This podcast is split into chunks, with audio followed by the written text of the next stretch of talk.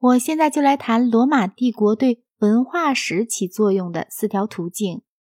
一、罗马对希腊思想的直接影响，这开始于公元前二世纪的两个人，即历史学家波里比乌与斯多科派的哲学家潘尼提乌。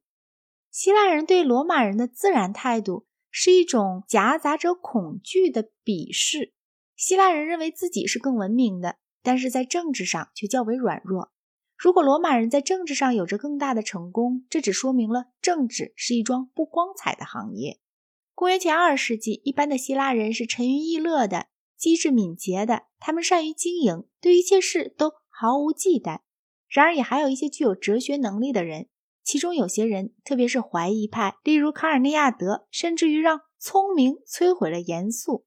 有些人，如像伊壁鸠鲁派或一部分斯多哥派，就完全隐退到宁静的。个人生活里面去了，但是有少数的人，他们的眼光要比亚里士多德对亚历山大所曾表现过的更为深刻。他们认识到了罗马的伟大，乃是由于有着希腊人所缺乏的某些优点。历史学家波利比乌约于公元前二百年生于阿加蒂亚，他是作为一个囚犯而被送到罗马去的。但是到了罗马之后，他却有幸做了小塞庇欧的朋友。他伴随着小塞庇欧经历过许多次征战。一个希腊人而认识拉丁文，原是罕见的事。虽说大多数受过教育的罗马人都认识希腊文，然而波利比乌的遭遇却使他精通拉丁文。他为了教义希腊人而写出了布匿战争史，因为布匿战争曾使罗马得以征服全世界。当他写作的时候，他对罗马体制的赞美已经是过时的了。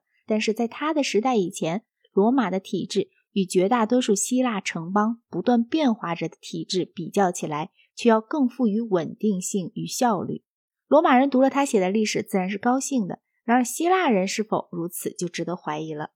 斯多哥派的潘尼提乌，我们在前一章已经谈过了，他是波利比乌的朋友，并且也像波利比乌一样，是小塞庇欧的被保护人。当塞庇欧在世的时候，他屡次到过罗马。但是从公元前一百二十九年塞庇欧死后，他就留在雅典做斯多哥派的领袖。罗马依然充满着为希腊所丧失了的那种与政治活动的机会联系在一起的希望心。因而潘尼提乌的学说比起早期的斯多哥派的学说来，便有着更多的政治性，而与犬儒学派的学说更少相似。或许是有教养的罗马人对柏拉图所怀的敬慕影响了他，使他放弃了他那斯多哥派前人们的教条主义的狭隘性。于是，斯多哥主义就以他和他的继承者波西东尼所赋予的那种更为广博的形式，而有力地打动了比较严肃的罗马人。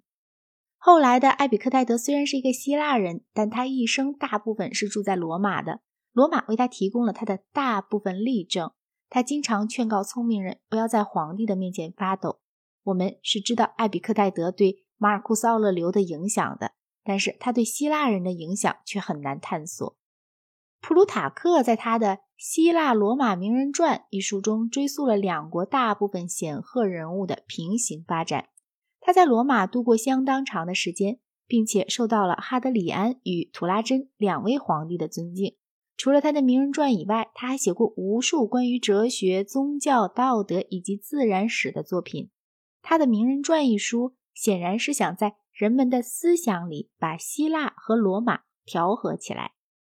大体说来，除了上述的这些例外人物，罗马对于帝国说希腊语的那部分所起的只是破坏作用，思想与艺术都颓废了。直到公元二世纪末期为止。生活对于家境殷实的人们来说，乃是愉悦的、舒适的，没有什么刺激使精神紧张，也没有多少机会使人能有伟大的成就。公认的各派哲学，柏拉图派的学员、逍遥学派、伊壁鸠鲁学派和斯多哥派都一直存在着，直到公元五百二十九年才被查士丁尼大帝所封锁。然而，这些学派自从马尔库萨·勒留的时代以来，除了公元三世纪的新柏拉图派而外，没有一派表现过任何的生气，而且这些人也几乎一点都不曾受到罗马的影响。